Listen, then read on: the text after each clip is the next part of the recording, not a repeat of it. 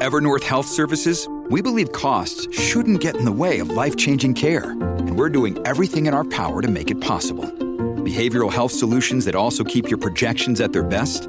It's possible. Pharmacy benefits that benefit your bottom line? It's possible. Complex specialty care that cares about your ROI? It's possible. Because we're already doing it. All while saving businesses billions. That's Wonder made possible. Learn more at evernorth.com/wonder.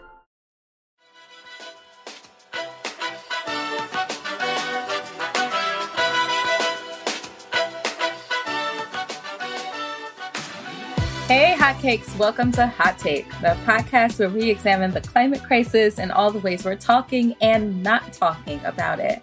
I'm Mary Annaïse Heglar. And I'm Amy Westervelt. This is a little bit of a departure for us. We're talking about food writing, but we're talking about it in the context of where climate comes in, which is a lot of places. Mm-hmm. Yeah, we bought in uh, a very special hot cake named David Tamarkin. David is the chief editor at Epicurious, and we actually met him because he was interviewing us for an article about reducing one's consumption of meat and particularly beef, and how that interacts with climate action. And I was like, you know what? Why don't you come on the show? Because you're doing some interesting stuff at Epicurious, and we need to talk about it. Yeah, totally. I actually, that conversation with David kind of got me off of beef altogether. I was very minimally oh. eating it like here and there to begin with, but uh-huh. But we had this conversation and I was like, "Well, I try to buy grass-fed and this and that." And he was like, "Yeah, like we kind of realized that that is just there is no way to like sustainably eat beef and that got me thinking. I mean i had been thinking about it but it got me thinking more and then it, the more i looked into it i was like yeah i don't need this. I don't need this in my life. Oh wow. So wow. Yes. i didn't know that. Yes. Out here changing the world david?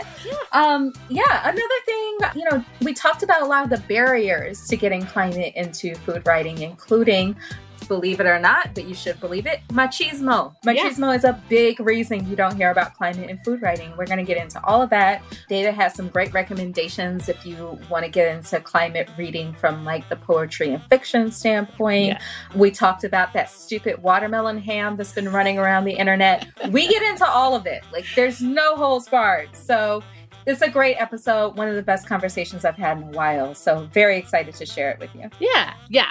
And if you want links to all of the articles that we talk about in here, plus some additional related content, you should subscribe to our newsletter starting at just $7 a month. Best deal going. Yep. I know. We also have a free version if that's a bit much for you right now, because we totally get it. There'll be more details about how to sign up for that in our show notes and how to find it. And now it's time to talk about climate. Just a quick heads up here. We had some recording difficulties this time around, so ended up recording this interview via Zoom, which means the audio quality is not quite as good as we usually like but the content makes up for it. When did you first become concerned about climate change, and when did you decide to try to bring that into your work at Epicurious? It's definitely when I came to Epicurious about six years ago that I started thinking deeply about the relationship between cooking and climate change. You know, go, coming to Epicurious was a pivot in my career. I stopped, you know, messing with restaurants and just focused solely on cooking which is what I wanted to do. And um, I started covering climate change in a way at Epicurious right from the beginning, you know, and we really did it through tackling food waste. And I think that food waste uh. was the first, it was the most obvious place for us to start because, you know, especially in the kitchen, we have, we have a test kitchen. Um, I was being really adamant about us not wasting any food when we were testing recipes or not throwing away food. And, you know, I had food editors who were used to doing things like, a, you know, if a cake didn't work, you know, throwing, just throwing out the cake and by it didn't work, it could mean that it just didn't have, it needed a little more salt or, you know, it was a little bit dry. So I think it really started there. I was like, okay, this is, this is kind of gross. And then thinking about, oh, well, everybody's always wasting food in their kitchens all the time in the natural course of cooking so then we started covering that, and we did. We went way in. We we we had a column called Wasteless for two years, and I'll be honest. I think we sort of ran out of things to to say ran out of tips to give about how to uh-huh. um, not waste food. I think this after two years, after like 100 columns, right. we've given all the tips we had. We were really scraping the bottom of the barrel. So we took a little break and then we came back again and started digging in a little bit deeper on uh, beef and kind of focusing on um, just the emissions of the kitchen because the kitchen is the most emissions heavy room in the house. Yeah, yeah, that's interesting. Okay, so as someone who's not in you know traditional climate media what sorts of outlets are you reading for climate news what are the things that um, kind of be like your go-to sources for for climate stories yeah they're not they're not groundbreaking you know i i uh, it's, it's it's the new york times i get the, their climate newsletter um, i get the hot take newsletter i get yeah. Bingo. That was the right yeah, answer. that was really, that was all that yeah. was to um, the Guardian, of course, I think is the leading publication on, on climate change, and I mean they seem to be yeah. taking it the most seriously. Um, and so I, you know, I read the Guardian app, and um, you know, Twitter. I just, you know, I, I, just follow a bunch of people on Twitter that you know send me to the right places. And the other thing I'll say is that lately, uh, in 2020 especially, um, I, I, haven't been getting climate news from this source, but I've been broadening my thinking on the subject with literature and poetry, um, which I think uh-huh. more and more is grappling with climate change. Yeah, um, yeah. And I don't know what I'm. I don't know that I'm like learning anything new from it, but I'm definitely feeling, you know, a lot of. I mean, there were books that were written this year, like like Jenny Offill's book uh, "Weather," which gave me just so much anxiety, so much appropriate anxiety, um, mm-hmm. and I'm and I already feel anxious about about climate yeah. change. So, um, yeah. so I think that's good, appropriate feeling to have. Um, and so, yeah, I'm finding that sort of, yeah, that's becoming a, a, a big part of my uh, climate media diet. Yeah, no, any other recommendations in the poetry and fiction field? I feel like our listeners would be craving that. Yeah, so so Weather was a great one, and then um, I feel like the companion book to Weather this year was a book by Lydia Millet called A Children's Bible, uh, and I say it's a it's a companion piece because those two authors happen to be best friends, and they both Aww. wrote novels about climate change this year, and they deal with them in wow. different ways. And you know weather is you know tackle doesn't i don't doesn't even like mention the word climate change i don't think. It just it's very subtle it's very atmospheric. I mean they, like i said the anxiety is there and she gets the message through but she does it in a very sort of roundabout way. Whereas a children's bible is basically like a fable that's like a very realistic fable about what's going to happen to us and she deals with climate change head on you know just talks about basically says this book is about climate change the story is about it's like a horror story about climate change And it's so good and it's actually really funny. Um, uh, and then right before we started talking, I was reading, uh, I got my Paris Review newsletter and I was reading about a, uh, a poet named Rae uh, Armantrout, who uh, a poet who writes about climate change. So I'm just learning about her, but what I've read so far, I really like. So those are some recs for you guys. Yeah, that's awesome. Thank listeners. you. I don't know, for us too. I'm going to read it. Yeah.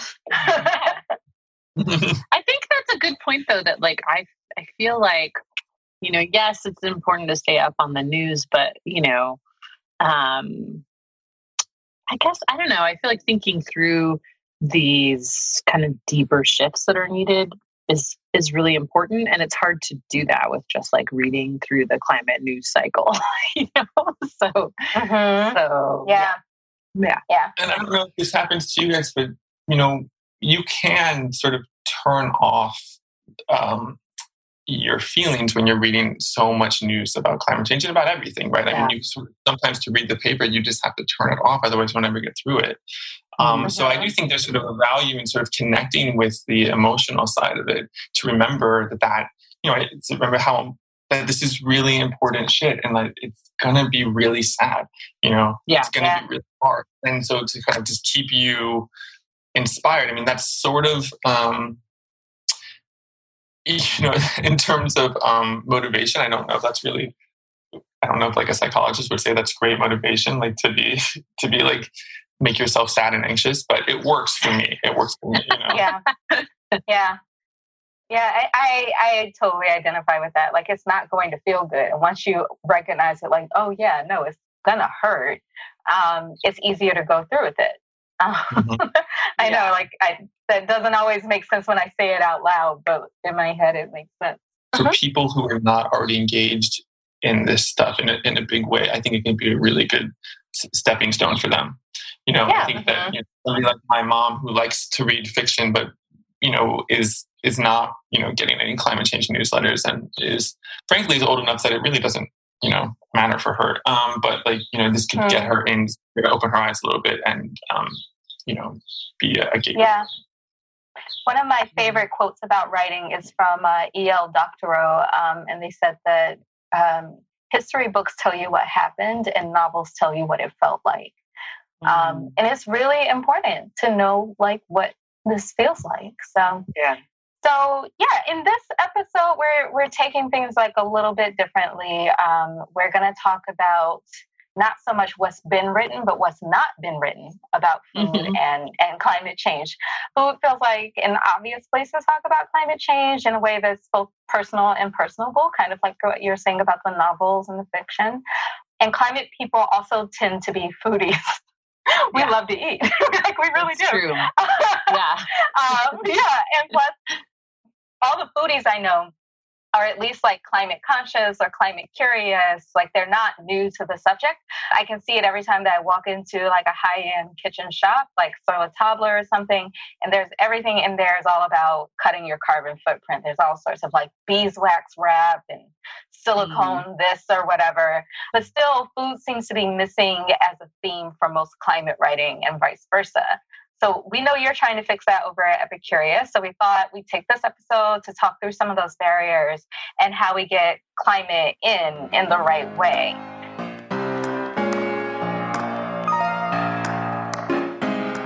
But first, I have questions. Okay, David, are you a cake?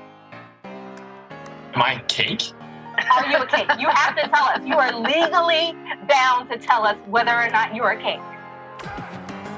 Oh my god, I don't I don't know what this question means, but I think it's I'm gonna say yes.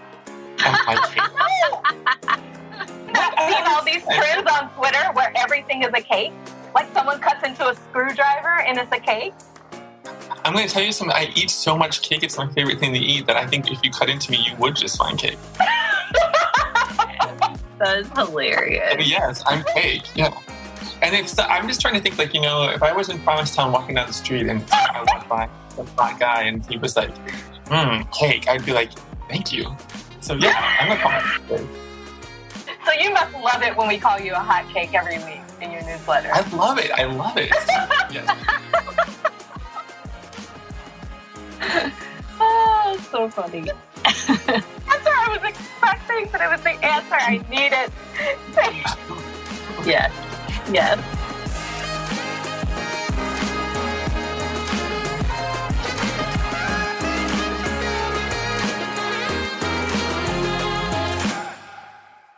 Yeah, so one of the the first things we wanted to talk about as far as like the barriers of getting climate into uh, food writing is um, food writing at most major outlets is doused in whiteness and privilege, and it, I feel like it's deeply intertwined with endless travel, which in and of itself is intertwined with whiteness and privilege.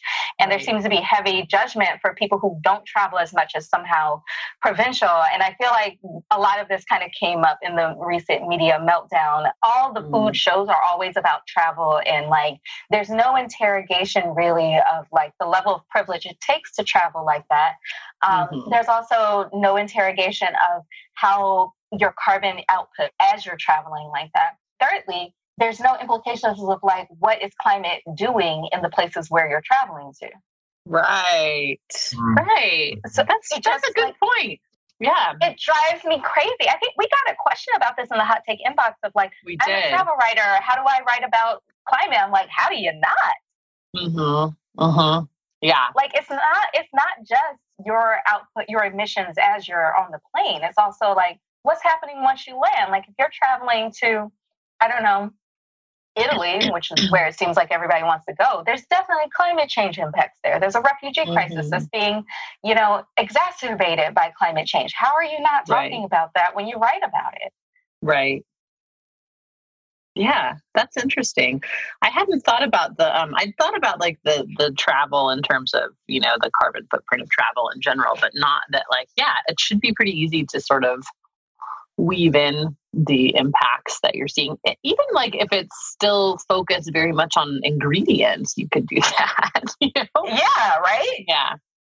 That's yeah, no, we're definitely going to talk about the ingredient part. Mhm. I think that the ingredient part is really important, and especially uh, thinking about what I do in the cooking space. I mean, I think that the travel the travel aspect has a trickle down effect in food media and lifestyle media. I feel like you know, kind of starts with travel, and then you're like, in, in when you get to my space, the cooking space, you're bringing that home. And how are you bringing that home? A lot of times, you're you are flying ingredients, you know, from say Italy, you know, to New York, and I've what I've been thinking about a lot lately is what is the what is what, are the ethics of encouraging people to do that, and what are the, what are the what's the climate impact of that, and, and how do we get people to even think about that? Because I do think there's been um, be, because of the travel stuff, because because of the because of I think that food media has done a really good job of making people think that they are entitled to get whatever they want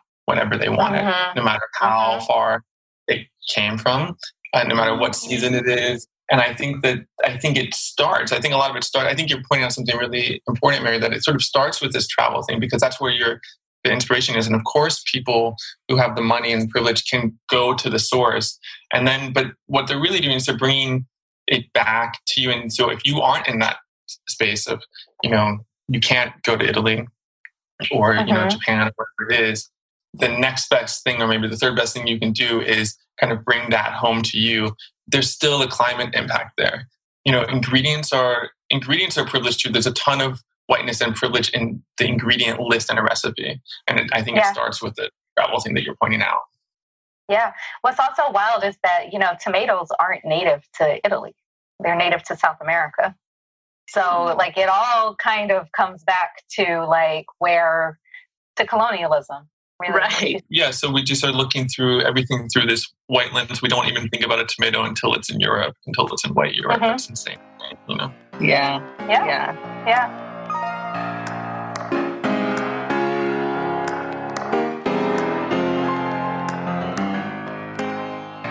Okay, I, I have more questions about food trends. Um, there's there's one that I don't I don't know if you've noticed this, but it has kept me up at night. I have been so angry since I started seeing these videos of people, seemingly normal people, who smoke watermelon. What? What? Have you not? It, it's supposed No, to be I- a vegan steak replacement or Oh. barbecue replacement. And it looks like a ham. Uh. They call it a watermelon ham, David. Okay, so no, I, so you're like seem to be deep into vegan YouTube, which I understand is like a really complicated space that I'm not in. I didn't go looking for this. I didn't go looking for this. It was on Twitter. It was circulating on Twitter. And Oh my God. it is. Yeah, is if you've never seen it, I don't condone it necessarily. Um, yeah, I think lots of people, people are putting smoke in lots of places where I don't want want it. You know, I won't say where. You know, people are gonna people who like smoke go go for it. You know, get your smoky flavors. But like me, I don't want it in my food. I don't want it in my chocolate. I don't want it. I, I kind of don't want it most places. I don't want it in my atmosphere. Yeah. Or- I don't want watermelon ham in my atmosphere. Would you both mind checking the chat quickly? Oh, shit. Oh God. This is a process that takes days. Ew. So, Wow. see, I, I love that Amy is reacting to this Mhm. the same way I react to like mayonnaise. But we'll That get is to that. gross. That It's gross. disgusting, right? Yeah. Okay. Like, I David, like would I you have- mind describing what you're seeing? Well, I'm yeah, I'm seeing a a bloody watermelon on a cutting board that looks that looks very much like a ham. It's been cross hatched and it's been charred and like it's wild and it's and it's bleeding what looks like very much like steak juice.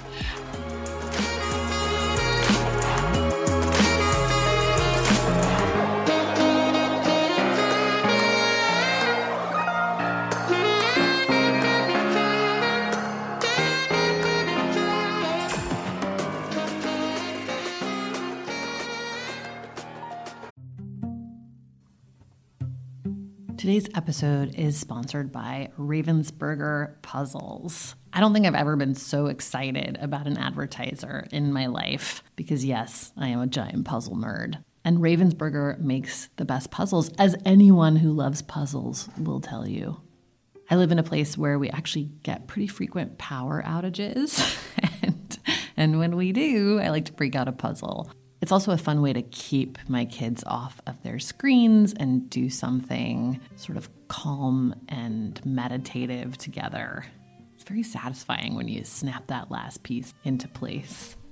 If you are looking for a calm and mindful exercise, I highly recommend checking out Ravensburger.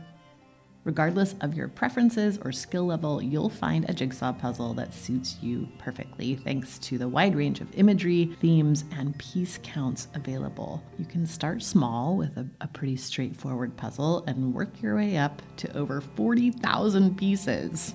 Are you up for the challenge? Shop Ravensburger on Amazon today.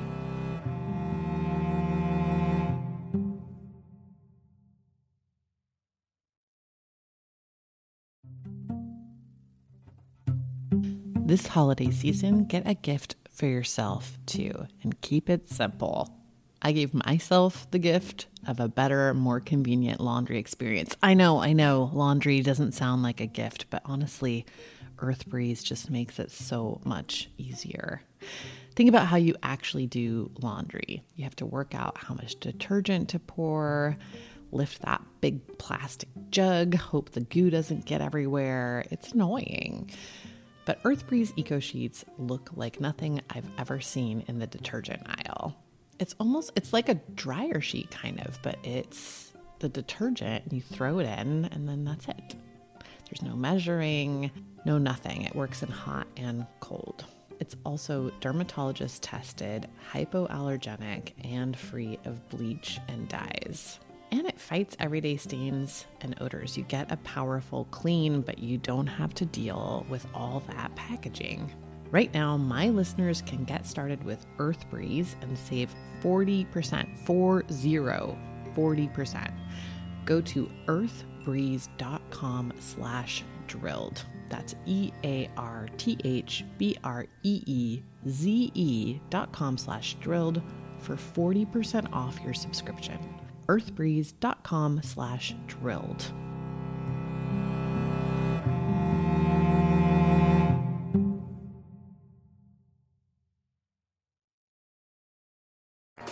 I feel like nobody in either food writing or climate writing has really figured out how to talk about well, and that is uh, climate and eating meat.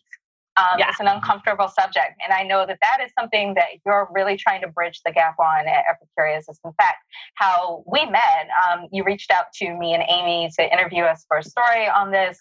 Um, but I thought we could start by reading a story that you wrote in, I believe it was January, about this kind of topic. Sure. The article is entitled Every Question About Sustainable Cooking Answered by a Climate Change Expert. And to give you just a little bit of context about this, every year at Epicurious for the past five years, uh, we've done a January challenge called Cook 90, where the challenge is that you cook 90 meals in January. So that's three meals a day, almost every day. You get three breaks. Um, and we did that because we, you know, we know that in January people are feeling inspired to take on a challenge regarding their eating habits. We're not interested in telling people what to eat, and, and we're not interested in diets or telling people they need to lose weight. But mm. I am interested in getting more people to cook because I think cooking mm. is a healthy behavior overall, you know, mind, body, planet, wallet, so a healthy uh, for your wallet. So anyway, so we've done this for five years and I've been the, the face of it. Um, and we did a book last year. Anyway, so this year we really focused it um, on sustainable cooking. So this was mm. the an introduction to uh, the Cook 90 meal plan. When the Epicurious team and I were putting together plans for this year's Cook 90, we knew that we wanted to add an environmental layer to the challenge. In a year when we saw climate related devastation in Brazil, California, Australia, and too many other places to count, deciding to encourage people to eat sustainably was a no brainer. Then came the more difficult part defining just what exactly sustainable eating is. It's well established that vegan diets have the smallest carbon footprint. It is equally established that when you tell people to eat vegan, they simply do not do it. Globally, meat consumption has only increased. And then I go on to define what we at Epicurious consider to be sustainable uh, eating, awesome. which is um, which is very little animal protein. Uh, the only animal protein we included was fish.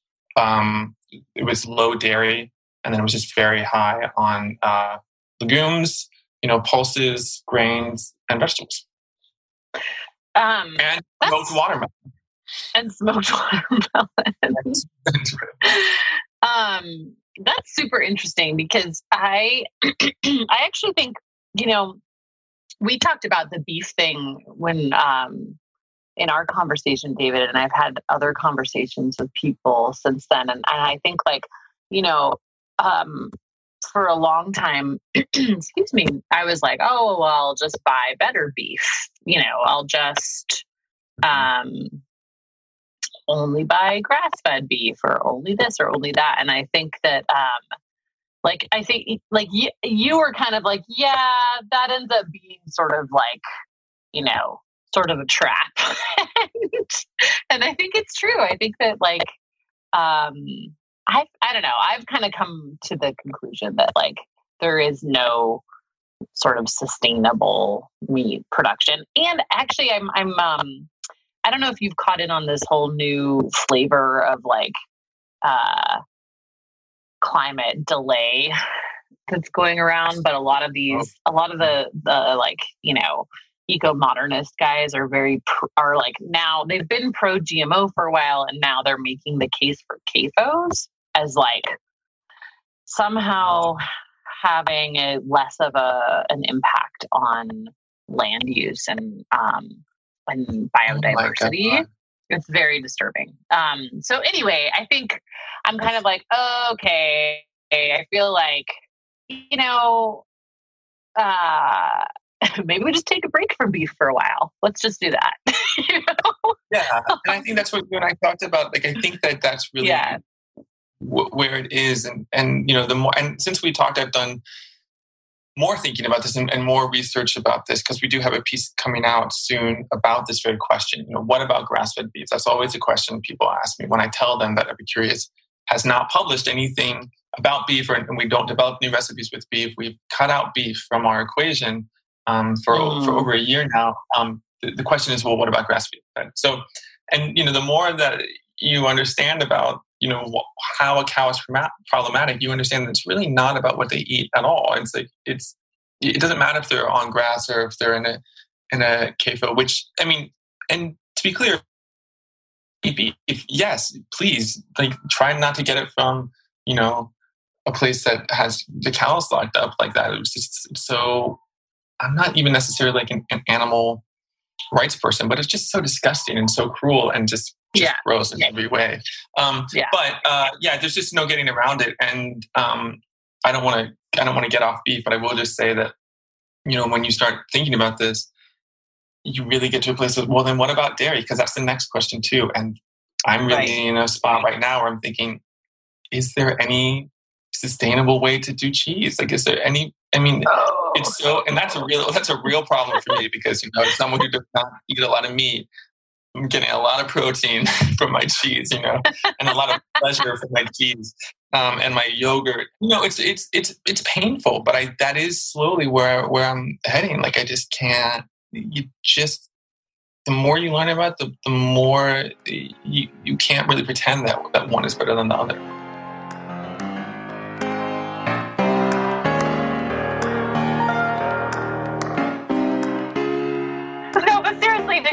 That Twitter meme where like every did, literally everything was, was, a cake? So gross. It was, yeah. there, was some, there was some really gross shit there. Um, yeah, did you feel like it was disrespectful to Kate? I, it didn't cross my mind, but now that we're talking about it, yes, I'm, I'm livid on behalf of Kate. Um, yeah, you know, I was, you know, one thing that I think it was like is like dumb about it is like, why? I am sort of like get, get really annoyed when like desserts in particular like have to look so crazy. Like, why is it all gotta like be? Yeah. I was looking through like there were a bunch of there were like eight there are eight pie books coming out this fall. Eight. Oh my god! Wow, that's a lot of pie. Like, I know it's a lot of pie, and people are intimidated by pie anyway. And these books yeah. are all a lot of them are about how to make your pies look like all technicolored, or they've got all these swirls yeah. on fancy crust. I'm like, I don't, I don't need all that, and I don't think that's going to inspire anybody to bake. Because no, no matter what they do, it's not going to look like that. It's going to look so bad. wow. so yeah, I'm just kind of like I, I don't want I'm I don't want people. I want people to just make a straight up cake and you know. Right, right. As a cake just, American, you know, hmm. just leave the cakes alone.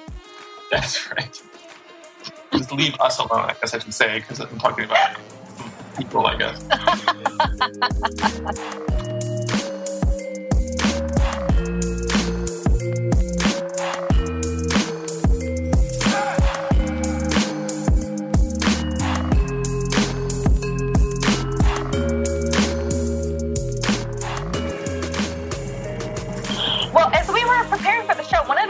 barriers you pointed out, David, um, was that we've valorized chefs and chef culture and the machismo and shame and homophobia that comes with that. And I was really excited to talk more about that and how that influences the way we talk about meat.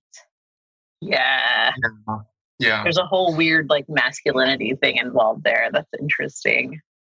There is, it's well known that there's a machismo problem uh, in restaurants uh, in, in restaurant kitchens that chefs have this um, that there's a culture in the chef world where you know you are a real masculine you know stereotypically masculine uh, person. You're tatted up.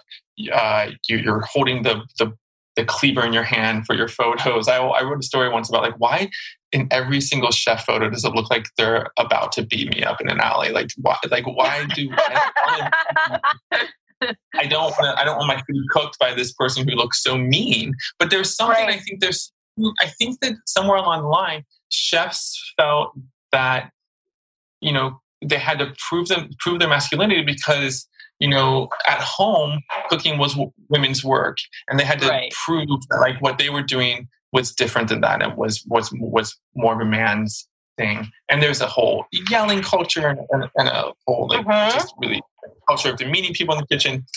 So I also think that the chefs have a machismo problem. Bottom line, uh-huh.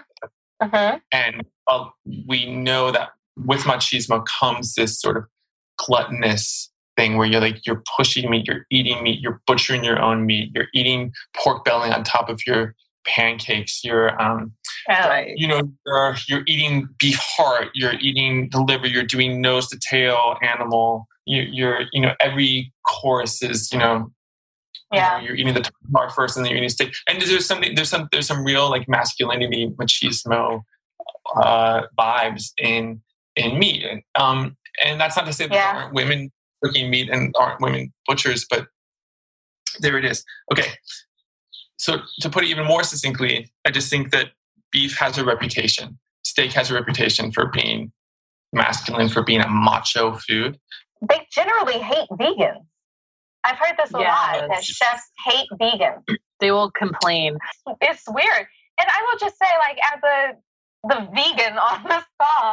Um, yeah. So I went vegan. Um, David and I went to the same college. We both went to Oberlin. Um, we didn't know each other there, oh. but what David, I'm sure, will agree with me on is that Oberlin is like a vegan paradise. It definitely yeah. was when I was there in like 2002 to 2006. Mm-hmm. Um, and I, I, I know that like I don't expect y'all to agree with me on this, but I have always hated cheese, always. Mm-hmm. Um, and I, as you know, hate mayonnaise. I generally don't like dairy. And so when I went to one of the food co-ops at Oberlin, someone gave me vegan pizza, and I was like, "This is brilliant." you mean I don't have to take the cheese off? Like, this is awesome. And so that was mm-hmm. like my gateway drug into it. Vegan food has come so far since yes, then. that is very true. I mean, that's like an entire. I live in like a rural area, and there's an entire section of vegan like uh, like in every part of the grocery store there's there are like various vegan options now that right. just like we're not there five years ago exactly and i feel like we need to stop framing veganism as like some sort of loss and i was yeah. looking at epicurious's site before this and i really do see like so many plant-based options that are just like there but mm-hmm. not they're not framed as like this is what you get when you give up meat necessarily. It's just like this is something you can cook. It's right. like, it, like you you're not presenting it in a way that like puts it up against meat, which I think is just great. It's like this is I a meal you can cook. That's a really interesting um, point in the in the context of climate too, because I feel like the climate movement gets into that a lot too, of like always talking about it in terms of deprivation and not in terms yeah. of like good stuff, you know? Yeah. Um, so or just yeah. trying to justify it at all, like trying to justify right. it. I think something that is thankfully going away. Yeah. Um, and I think also mm-hmm. ideas. I, I think this. I, I think Atkins had a lot to do with this, the Atkins diet, because I think mm. everybody got so protein obsessed and felt yeah. like you had to have an animal protein on the plate um, mm-hmm. to to make it you know, worthy of a eating meal. for a meal. And yeah. right. that thankfully going out the window too. And that's helping, you know, kind of broaden what we put out there in terms of a recipe because you know there we have rules for the recipes we put out you know we have rules for how long the ingredient list should be and and, and feeling like it has to be a complete meal but thankfully like mm-hmm. we are we're trying to push and also it's not just us it's part of a broader wave of that you know what we're broadening the idea of what is a complete meal and, and what you really need on the plate to make it complete yeah. Yeah. There there had to have been some sort of like industry um marketing and influence to push some of that stuff too, right? Like I know I was you know, I'm obsessed with this like the influence of I was about to say that's a very Amy and, question. And marketing. but like I know, for example, one of the guys that I looked into um, who had helped the oil industry brand itself also introduced the idea of uh, meat as a um, necessary breakfast food. So like he came up with this whole idea in the I think it was like in the 40s of like the like the the new like American breakfast was bacon and eggs. And like mm. before that mm. everybody was eating like toast um, or cereal for breakfast. Mm. Yeah. and so, you know, there are these ways that that like the I don't know. I just I feel like there are all there's almost always some you know capitalist reason that something has become a trend. It's it's almost never that like people just happen to discover it and like it, you know. mm-hmm. right. So right. I yeah. mean the, the, the the marketing of milk is something that makes you strong.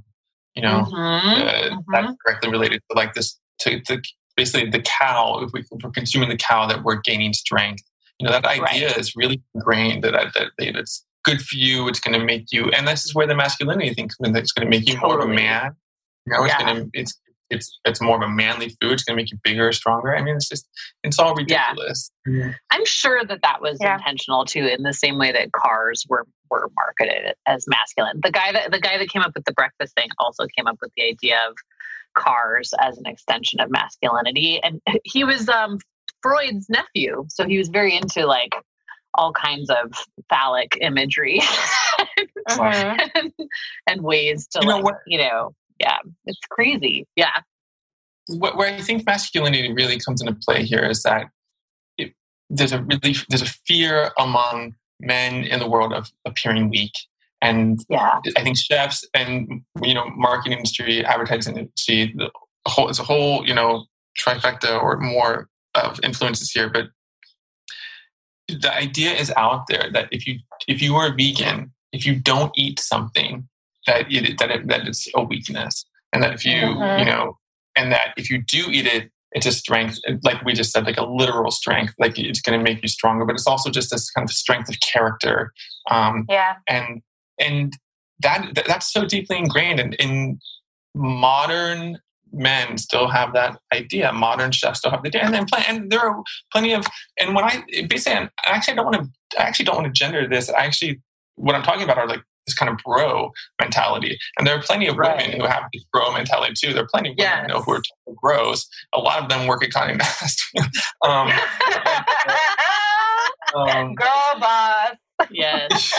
Totally. Yeah. When I, yeah. when i when i say bro mentality i'm really i'm really using that in a, a pejorative way and thinking of somebody who is just sort of like got these sort of machismo ideas about it's a domination mentality. bully, yeah. Yeah domination thing. And it's gonna you know be like if you're you what you're not eating you're concerned about a little cow that's weak like you know mm. get out of my restaurant type thing. Like david chang used to do at his restaurant at his first yeah. restaurant. People they remember that because now it's trendy for chefs to be on vegetables. But that is that is very real. That that is there, I think. And I, when we when you tell someone that you don't eat beef, I'm sure, Mary, this happens to you. I'm, I'm actually I'm really curious to know like what people say to you. I'm, yeah, I, I think a lot of people are thinking that I'm like bougie or that I'm um, demanding or high maintenance. Um, they also seem to assume I'm judging them. And the thing is, like, I don't care what you eat. Like, I really don't. You can, as long as it doesn't have eyes and it's not mayonnaise, I don't care. Mm-hmm. um, so, like, they just like, they're judging me so hard. And right. they're judging me for judging them, but I'm not judging them. Like, you can right. eat whatever you want. Um, I just will eat, not eat what I want. And I think there's also like some sort of uh, like, oh my God, you went to that white girl school and now you came back a white girl. Um, and then, like, when I go back home, sometimes I have to explain it to people that this idea that you can eat meat every single day at every single meal is extremely recent. So, like, yeah. while I was talking to like the generation before my mother, my grandfather's generation, I would explain like a meal that I would eat, and I was like, it would be beans, greens, and cornbread, and they'd be like, oh, yeah, that's what we used to eat. Mm-hmm. Yeah. There's there's a tradition in the African American community to um, season your vegetables with meat, and that's a holdover from when you didn't people didn't have meat very much. Right. So right. to spread it out among a lot of people so that they could get the protein that you needed, you would put it in your vegetables and let it flavor it, um, and right. then you could like spread it out. But we've kept that tradition even as you know people have more access to meat, and so it's just sort of like you you hold on to it. And also black people have only been able to afford um, these types of foods for a very short period of time. So it's kind mm. of like feast or famine type of thing. Right right. Um, so yeah yeah i get i get some of that. And probably some people think i'm a punk too. Which is another word with a nasty history so. Yeah i just I've been thinking about this recently because I just read this book called The Jemima Code, which is all about uh, black cookbooks and the history of, of you know the black cookbook publishing, uh, the the cookbook industry as, as a. can I can I talk? Yeah. I've just been thinking about this recently because I've read the book The Jemima Code, which is all about black cookbooks, and there is a serious erasure of people in the 70s you know, black people writing cookbooks that are writing about the health trends that we are only getting around to now that they were yeah, 1st I mean, I mean, there's a deep history of black veganism. There's a deep history of black vegetarianism that we just yeah. completely erase. And so it's really yeah. interesting for me to hear you, Mary, say that like you know people think, oh, you went to this, you know, white, and obviously we went to the white school together, and that's true. Yeah. Um, this bougie white school and came back. That's so that, that, that, there's some serious erasure or just ignorance there in that assumption. Um, That's so interesting. I, yeah, it's more like forgetfulness. I think I think it's actually like forgetfulness of painful memories of and having to do without. Yeah, in the, in the yeah, case but, of like. Mm-hmm but also like I, I, lived in oakland for a long time and like the black muslim bakery was like where you went to get mus- like to get vegan food in the bay area forever you yeah. know um, yeah this is making well, me really hungry the, the bougie mm-hmm. part is really interesting to me because uh, and the judgment part because as yeah. you know the site director of a site that will someday soon announce can I come out of the closet about not you know fucking with beef anymore. I do worry about um, both of those things. I do worry that that you know people will consider it will be judged, and I and I think and I kind of grapple with the question like, am I judging them? Like, am I turning the site into something that is judging people for eating beef? I kind of am judging people, and I kind of think that maybe I want to uh-huh. kind of veer towards like I, the coming out uh, about our position on beef is is supposed to make people uncomfortable. It is supposed to send a message to other food media, and I, I think it's very cool that you guys are doing that. And it's a big, it's like a that is a big ballsy move in the food writing space. yeah, but I, I don't think it's necessarily judgmental. I think it's just sort of like this is a decision that we've made and go on from there. Like it's not like you're saying if you eat beef, you're not welcome on our site because I guarantee you there's nobody who eats beef and only beef. I, I, doubt yeah, there's one. And we're not taking yeah. down the beef recipes. You know, we're just not putting up any new ones. I just feel like we have enough, right? right? How many burgers right. do we need on site? So sometimes I do feel like if you if if you're feeling a little bit judged, sometimes I can, uh, it, you know, be the catalyst for some positive change. yeah, sometimes that's true. Yeah. Um, yeah. But the, the bougie part is another really interesting part of this because, you know, a lot of times when people are eating beef, it's not necessarily because they're like huge beef heads and they just love the taste of beef. I mean, I think people love burgers. Even I love burgers. Um, but um, it's cheap. Yeah. Automatically. Well, it, it, it is cheap. It's been and like it's artificially made cheap. It's the same as yes. like a lot of, yeah, exactly. Yeah. It's the same yeah. as fossil fuels. But also, yeah. beans are cheap. Bean, mm-hmm. Beans are cheap, yes. But like, but beans, you know, if you, yeah, and, and beans are easy, especially if you get them canned. And there's lots of yeah. stuff that's easy. But, you know, vegetables vegetables take more work than taking a package of ground beef and kind of forming into a patty and putting it in a pan. You know, yeah. people who have kids, people who are on budgets, like there's there's so many conveniences that that you just pointed out, and you know that have been, um, you know, are falsely have been kind of artificially made convenient. They're they're they're yeah. truly convenient, but by but because we've subsidized it. Um, right. And yeah. so when we say when I say to people, okay, cut out beef, it, it is complicated because I'm also trying to tell people another big thing we're doing on the site right now is talking about affordable cooking because the economy is just as scary as climate change is like right now. I mean, like the, the economy yeah. is it's going to get so much worse, and and I and I'm am I really going to tell people like no, you can't. I don't. I don't think you should be eating. We're not going to run recipes, cheap recipes that use ground beef. You know, we're going to run cheap recipes that use lentils instead. I am, mm-hmm. but it is a little complicated because I because I do think there is there is a bouginess. It is a privilege to um, eat foods that take more time to cook. That's just what it is. Yeah. I mean, the, you, having time to cook is a privilege. Having time to you know um, to, to peel all your vegetables and chop them and get them in a pot and take an hour to cook that's a privilege and yeah. so that these are it's just more it's just so complicated as you guys know as you guys well know these things yeah yeah, yeah. See, I, I, I differ because I don't think these were a lot of the questions I got when I decided to go vegan. And I told my friends what I was going to do, and I did it when I was unemployed. Um, so like money was not a thing that I had, but I had, I did have a lot of time. Mm-hmm. Um, mm-hmm but and I'm only cooking for myself. So first of all, yeah, meat might be quick to cook. I don't remember meat being that quick to cook actually. Like when I go back home and like my brother is cooking meat and I'm cooking vegetables, I'm always done 1st mm-hmm. um, oh. but also like if I don't if I undercook my vegetables, nobody goes to the hospital. Um, so that's another thing. Um, and also, like, I have saved so much money by going vegan. Um, and that's also because I'm not eating like things like Gardein. I'm not trying to eat like Impossible Burger and things that taste like meat because I don't right. miss meat. Um, right. So it depends on what you are eating. Like, I think when people think of veganism, they really just get tunnel vision on the things you can't have and how to replace that um, so that your plate looks like theirs.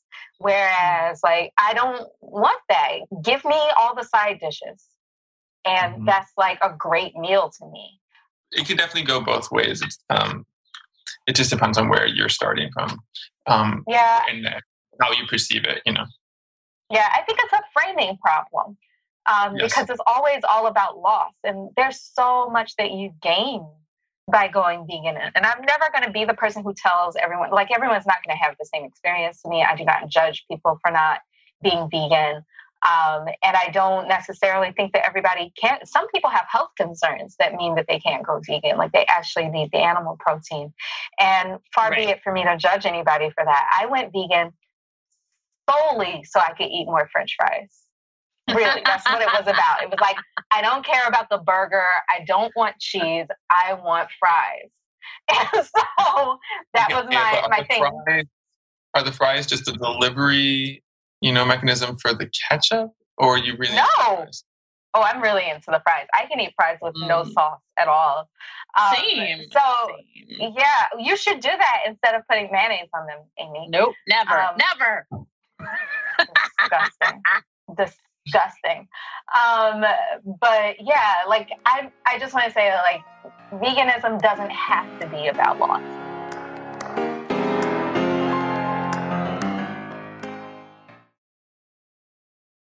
So I've got more food trend questions while we're talking about this expansion of vegan types of food. What's the weirdest milk that y'all have seen out there? Ugh. I just mm-hmm. have to say yeah. that the phrase nut milk is disgusting, and I don't understand what people were thinking when they like came up with that as the like what this is what we're calling this. Come on, just yeah. You know else. it's also in that name pea milk. Uh, why? Yeah, they're trying to call it. I don't know. I don't know. Why? Who looked at some peas and said, "You know what? I bet I can milk it." also, and who looked at the like the the resulting substance and said, "You know what's going to make people buy this? Let's call it pea milk." why? Why? and that was Gross. my answer, by the way, for the for the worst milk out there. It's pea milk. have you tried it? Uh, I probably have tried it. I don't. Um, I think I have, and I think it was just you know to me it's it's with these these quote milks they're they're just there's just so much oil in them. There's like there's just so much other stuff that's in them that to me that's the really gross part. Like um, mm. what they have to put in there to kind of create a texture and to keep things you know from separating and stuff. So uh, to me it tasted just a lot like every other milk uh, every yeah. other dairy milk yeah fair enough I think that all non dairy milk should be called milk. I think that's just like, we should make that a thing. Just call just, it milk. Just milk. Yeah. Milk, like it, with an N. Oh, and milk. So instead of that's saying a good idea. Milk, right? Oh. And so I I proposed that on Twitter, and somebody was like, "We should call it pilk for plant based milk. Call it what it is, and not what it is." And I'm like, that doesn't sound sexy. Pilk no. sounds disgusting. Pilk sounds gross. um, I can see, I can see a real like hipster carton of milk right now. I think that that is, I think that's a really good idea, and that I think it would be good. Yes. Yeah. yeah. Mm-hmm.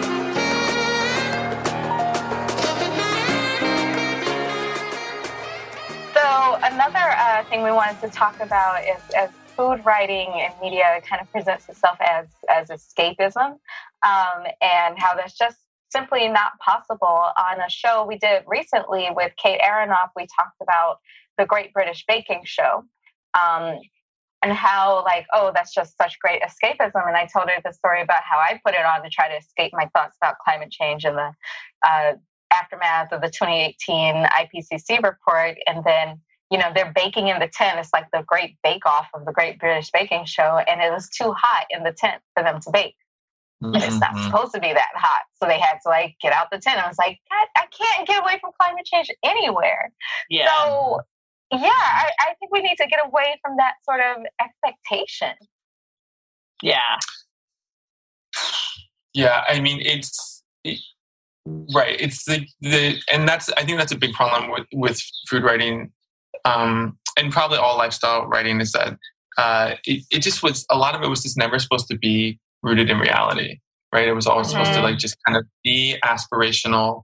Um, and I think that that has really fed a lot of people's ideas about what their lives should be like. I think a lot of people took this stuff literally when perhaps, you know, as editors, we were like, well, we're not really expecting people to to live this way. They're supposed to give them kind of like something pretty to look at on the page, you know. We're not re- we don't really expect people to travel to this place or to go on these expensive cruises or like, you know, when Gourmet was around, you know, I I loved that magazine, but they were writing about, you know, boxes of ch- boxes of chocolate that were two hundred dollars. You know, how many of the wow. editors were really like, well, like, you know, this is just we're kind of writing about this as a uh, as a sort of like heads up, this exists.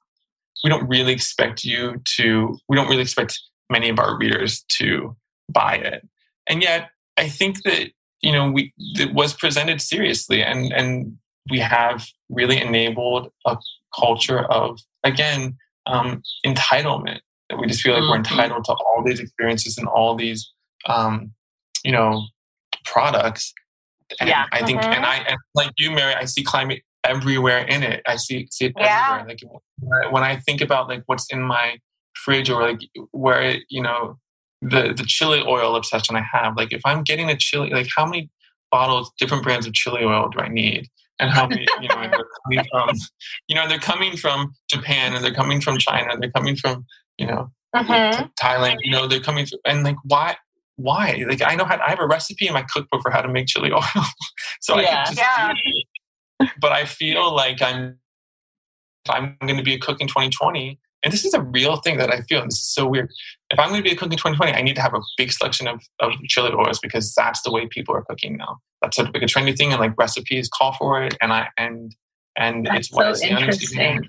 So I wonder too if like the quarantine stuff has exacerbated all of that because people are like mm-hmm. at home and they're trying all these different recipes and they're like mostly just ordering things online anyway, and it all kind of blends together and like yeah. yeah. I mean, the justification of, well, I'm not doing any traveling. Well, I'm not going out to restaurants. Exactly. I'm not spending that money here, so I'm going to spend exactly. it online here instead.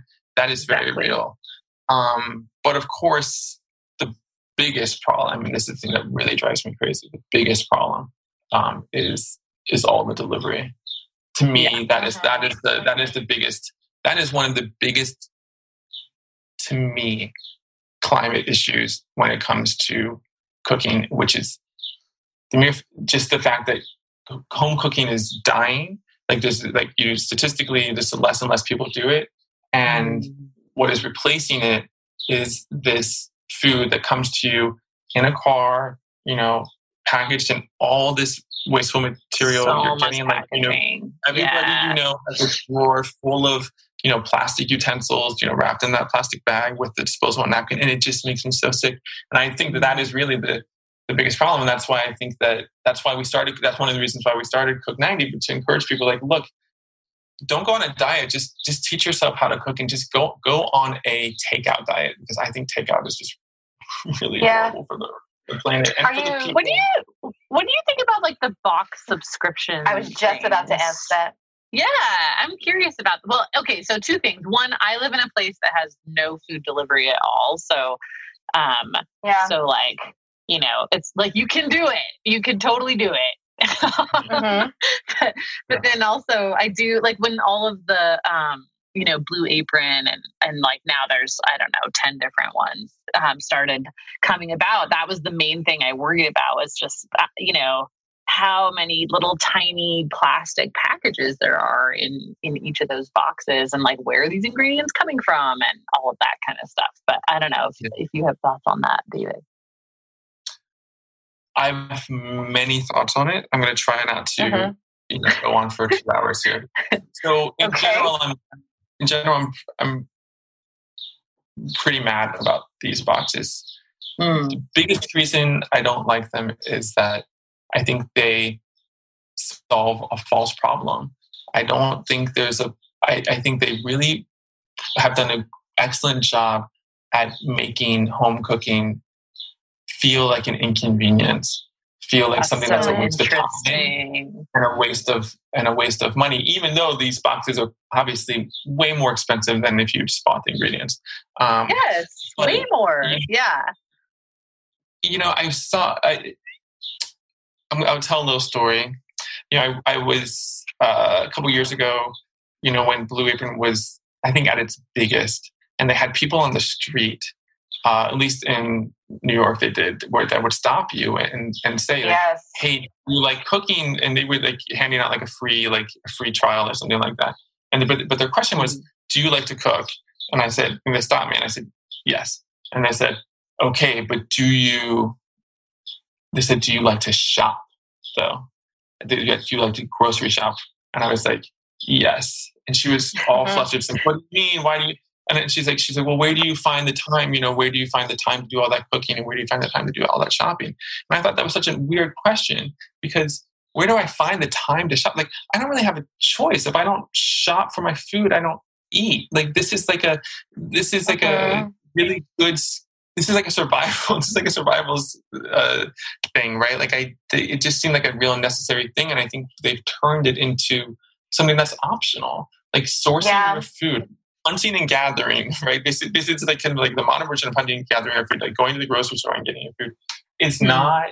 Um, it's, it's not something that's an inconvenience. It's just a necessary part of life, and we and they've turned it into something that is, like I said, completely optional. Now that said, I do like grocery delivery sometimes. Mm, not really, but but I, am not, I'm not I'm not as mad at grocery delivery, but I'm um, as I am at the food kit. So so that's my first problem with it. I think I think they've, they've I think the marketing has really done a huge disservice to yeah. Uh, society. You know what's um, you know what's interesting about that too is that I I feel like so um I I will say as do, you don't have kids right David I, I don't don't okay so as the as like the parent in this group um grocery shopping with kids is a giant pain in the ass but i mm. feel like that is also something that has like um been turned into part of this marketing thing and like i i um i very much enjoy the occasional grocery shopping trip without my kids but i make a point of taking them with me because I feel like that is kind of an important part of of like teaching your kids where food comes from too you know like yes um, because and and like and i'm and i don't mean like food comes from the grocery store. Like they'll ask you know like what is this? And like my kid keeps wanting me to buy oranges right now and i'm like well oranges aren't in season so we're not going to buy them. You know? Right right. Like that is a conversation that like wouldn't make sense to him if we weren't in the grocery store. So like yeah but this also brings up another thing is that like a lot of these ingredients that we just take for granted are kind of on the endangered species list, so to speak, right? Like yeah, coffee and wine and yes. olive oil. Like I can chocolate, chocolate yeah, yeah. And I feel like COVID is a precursor to all of that because we've kind of gotten this mm-hmm. jump shot of plenty is an illusion. And climate change is going to make that just a million times worse. And yeah, that that also just it just makes it so much weirder to me that climate change is not a prominent topic in a lot of food writing. Mm-hmm. Absolutely. Mm-hmm. And I think that cooking sites, their MO is, I don't even think they're thinking of it as escapism, but it's just to enable. It's enabling. And I kind of get the impulse because, you know, we, we think if we have a mission, the, the, our mission at Epi is to get people to cook more. And so we try to be trying to be a positive space, a place for education, a place for inspiration. And so we're just mm-hmm. trying to enable all this stuff. And there's not a culture of lifestyle journalism really saying no a lot of times. Unless yeah, you're telling there's no limit. Yeah. Unless unless you're telling people to, put, to go on a diet. You know, I mean, feel like you know, women media in particular, you know, has I don't have to tell you guys like has been obsessed with you know dieting for a long time but yeah, yeah. that's really the only instance that comes to mind at this moment of like lifestyle journalism really taking a stand and saying no no no no and i think we really mm-hmm. need to do that i think the concern is that we don't want to be pushy we don't want to be judgmental we don't want to rock the boat but like mm-hmm. what choice do we have at this point like, but there's also this like false framing there of like the idea that there can be no joy in limits you know what i mean like mm-hmm. there's it's like limitlessness or nothing. You know, like the, there's a yeah, I don't know. I feel like I mean this is a whole thing that's coming around with the the discussion around um, the economy and degrowth and all that stuff too. That like this this idea of um, learning to think about and talk about limits as like not always negative things. Mm-hmm. You know that like there are choices we can make that will overall make life better. It, to Amy, like I've the word that I've grappled with a lot in the past two years is the word austerity, because I think that word has been sort of co-opted by you know Angela Merkel, um, and it's not, right. and it's such a loaded, so such a loaded word now.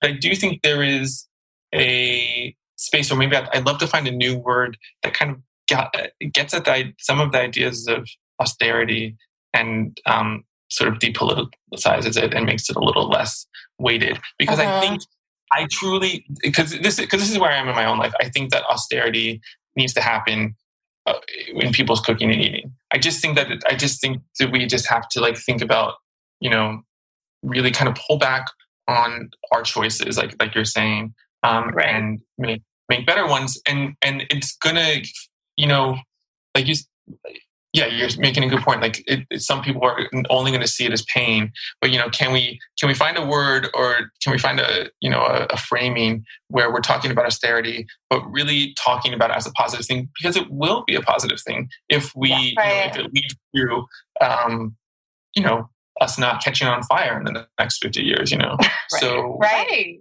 right. What about it's, simplicity? It's. I, that's the word that just came to my mind too. Simplicity. Yeah. Like it's a very appealing word right now, I think. Um, yeah. Simplicity. Yeah. yeah, I think that's, yeah, I think there's something there. I think that. Right. Cause like the idea yeah. is that you're cutting out all of these chains and like food has just gotten so complicated.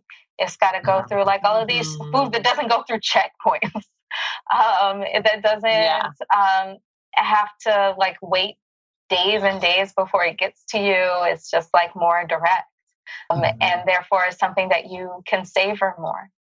Yeah, yeah, and like some I don't know seems like the opposite of excessive or over the top or complicated or whatever, you know? Yeah. Um,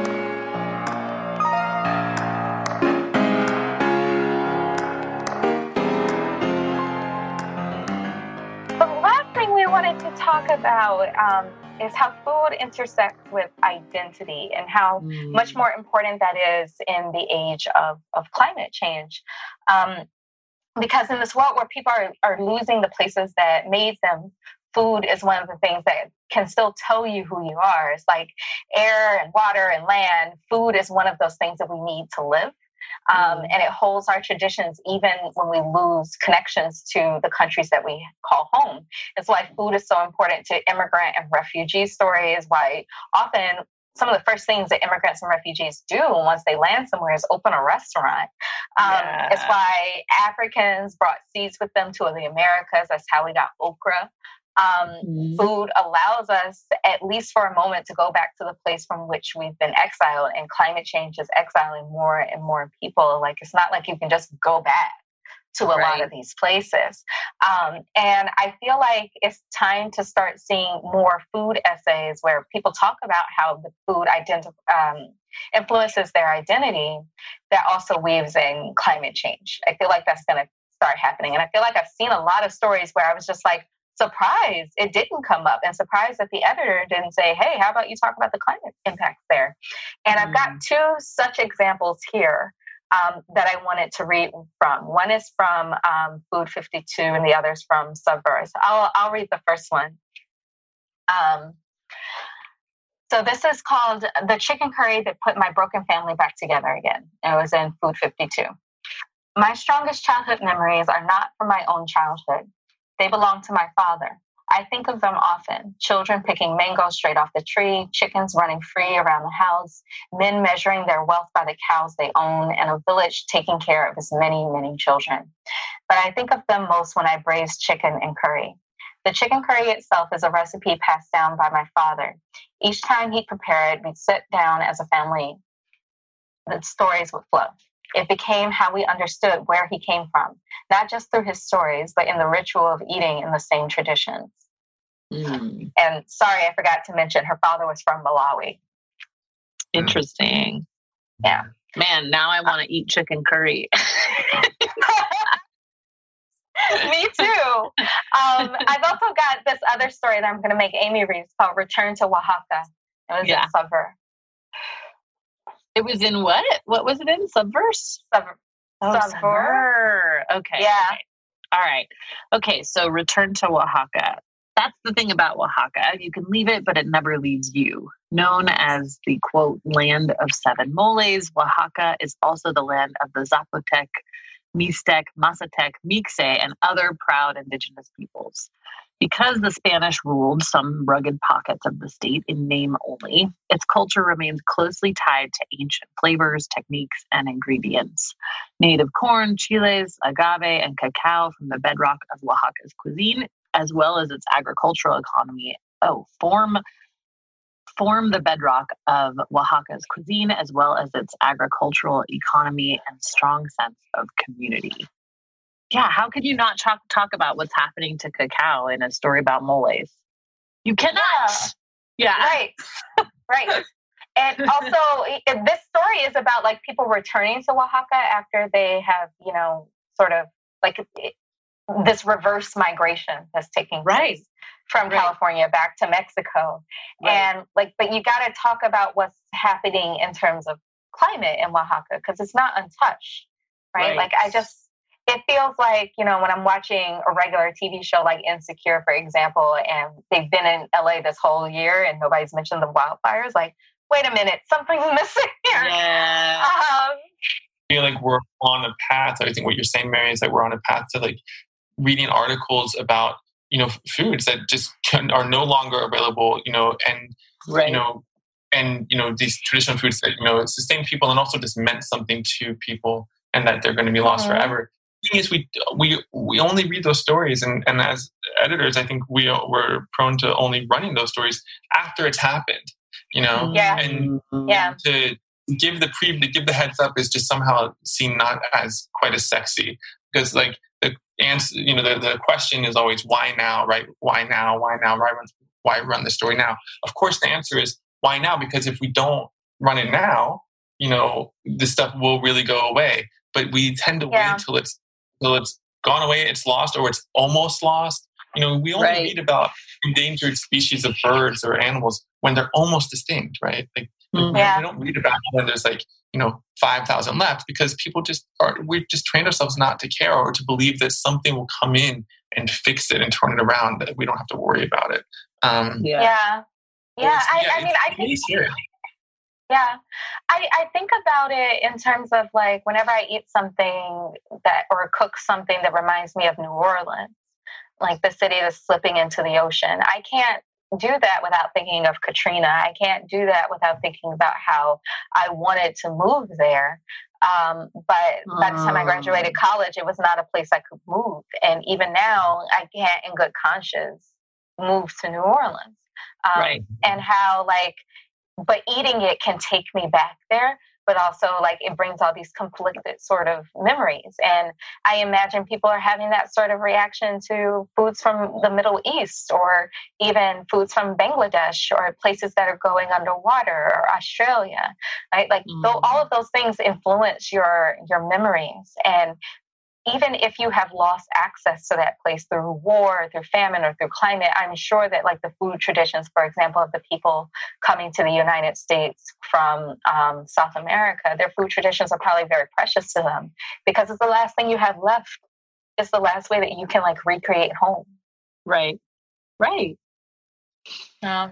You know, we're going to see, I think there's going to be a test of this in the coming year. I think what you're going to see, my prediction for cooking media is that mm-hmm. a lot of African cuisines are going to be trendy because you, know yeah. looking at the books coming out, looking at the food writers that are coming up. You know, even me. You know, I just assigned. You know, I'm working with this writer who I love in the UK uh, named Zoe Adjonyoh, and she's um, her, she's focuses on uh, the cuisines of Ghana. And so you're going to see a lot of this, a lot of writing about African cooking in American cooking publications where are they going to talk about any of the issues that you just mentioned? Are you going to talk about extreme yeah. heat? about famine? Are you going to talk about you know um, war? That's yeah, right. Yeah, and probably not.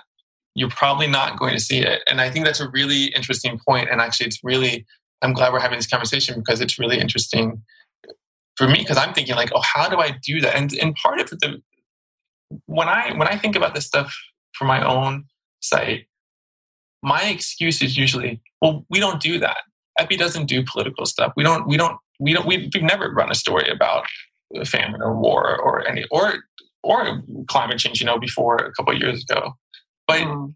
Again, at a certain point, like you just have to, you know, you just are not writing about reality anymore. You're writing about a fake world. You're, you're writing about a fake place where all this cooking is happening. It's kind of this like this imaginary world. Right.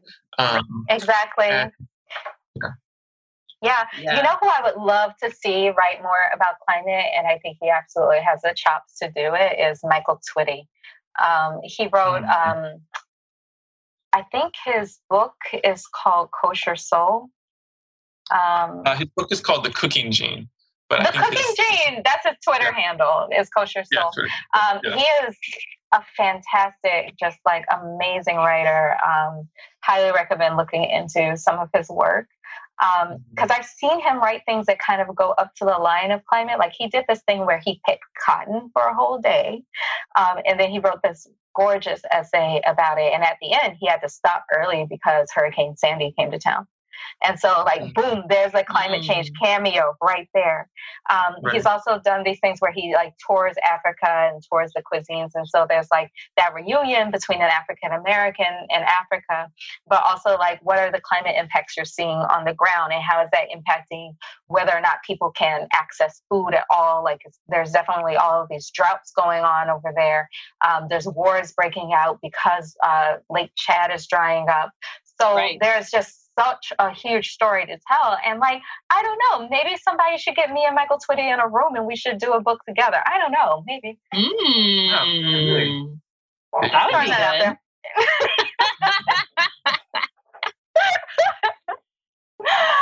um, yeah, I, I do hope to see more writing like this. I think that if we can connect food to immigration, if we can connect food to refugees, it, it, we have to connect it to climate because if you just scratch the surface of why people are leaving where they're from, you're probably going to wind up at climate, even if you have to go through a layer of violence first. Yeah, but where do you think you're going to see those stories? Though I mean, I could see those stories happening in the New York Times. I can see it happening in like a, a site called the New Food Economy. I don't know if you guys know that site. Oh yeah, I love that site. Yeah, Civil Eats or something like that. But again, yeah, I just think it, it, I think it has to happen in on Food 52, on yeah. on, Epic, on Epicurious, yeah. on you know the kitchen, mm-hmm. you know whatever it is, you know, and that's just going to take a huge shift. And I'm going to tell you something: the readers, at least my readers, Epicurious, they are going to be mad. They're they, they're they're yeah. because they're, they're, they're, like, not, I come here to get away from reality. yes, yes. Oh, so yeah. many times, you know, when, whenever we write something like this, we put it out in a newsletter or especially on Instagram where people like to comment, you know, um, the comment is always stick to food. And wow. that is, and that's really, that really gets at the crux of this, right? Like the idea that sticking to food means never thinking about any other issue except for like, how do you cook the thing, you know, or how yeah. does it taste? That's so but, interesting. But at the same time, we get that same thing environmentalism where it's like stick to climate and not talk about race, not talk about right. racism, like not talk about sexism. And the reality is that if you're not talking about all of these connections, you're not talking about it.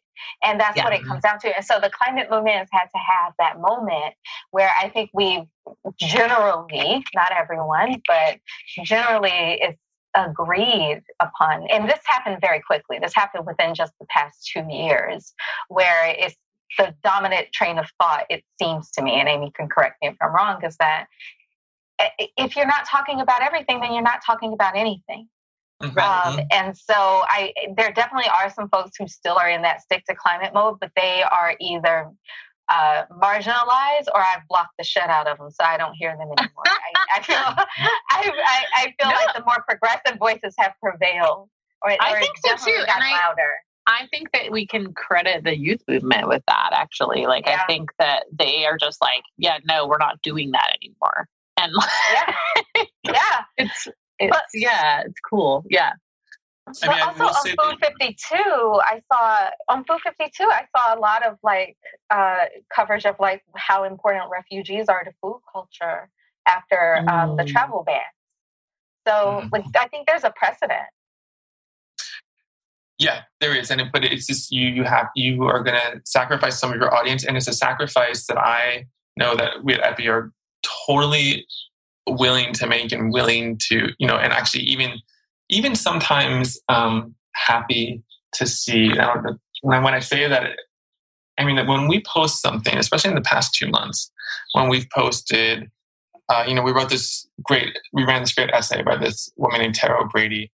I reached out to Tara in February and asked her if she would write a primer on making home style dosa for us because I saw everyone doing sourdough bread and I thought, well, if people are fermenting at home, if they're getting comfortable fermenting at home, they're going to want to do dosa next. I was trying to get ahead of the trend. So, you know, I reached out to this writer we work with and she wrote it and she was happy to do it. And then, you know, we kept on pushing it because we didn't want people to think that, you know, considering everything that's going on at Bon Appetit, Condé Nast, Epicurious, um, we didn't want it to seem like all of a sudden we rushed to get a writer of color to write something, you know, about non-American food, even though we had assigned this, you know, in February.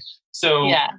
Ultimately, so we, as we grappled with how to deal with it, Tara, uh, you know, wrote this really great essay about what it means to be a person of color and asked to write about the cuisine of her heritage and how it's such a catch 22 because she wants to write about that food, but she also doesn't want to be pigeonholed. And it, it's a very nuanced piece.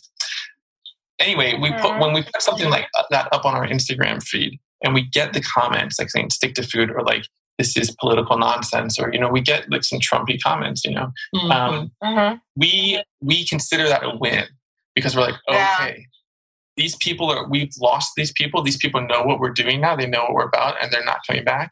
Good.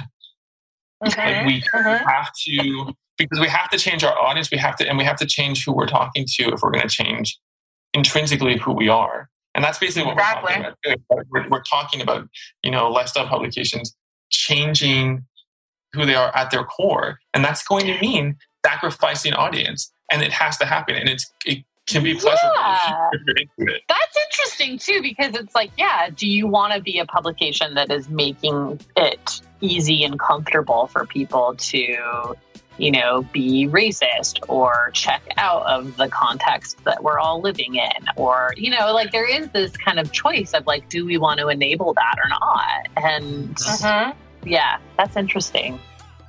Awesome. Well, David, I appreciate you so much. I think this conversation has like gone in in a bunch of directions that we wouldn't normally have talked about and I think it's super helpful and I think that like I don't know, it's just it's cool to see so much crossover between all of these different segments of of media. Exactly. Yeah, no, this has been a fantastic conversation. And yeah, I can't thank you enough for coming on. Oh, Yeah. I'm really excited to- to hear. I'm so glad you guys invited me. It's really fun.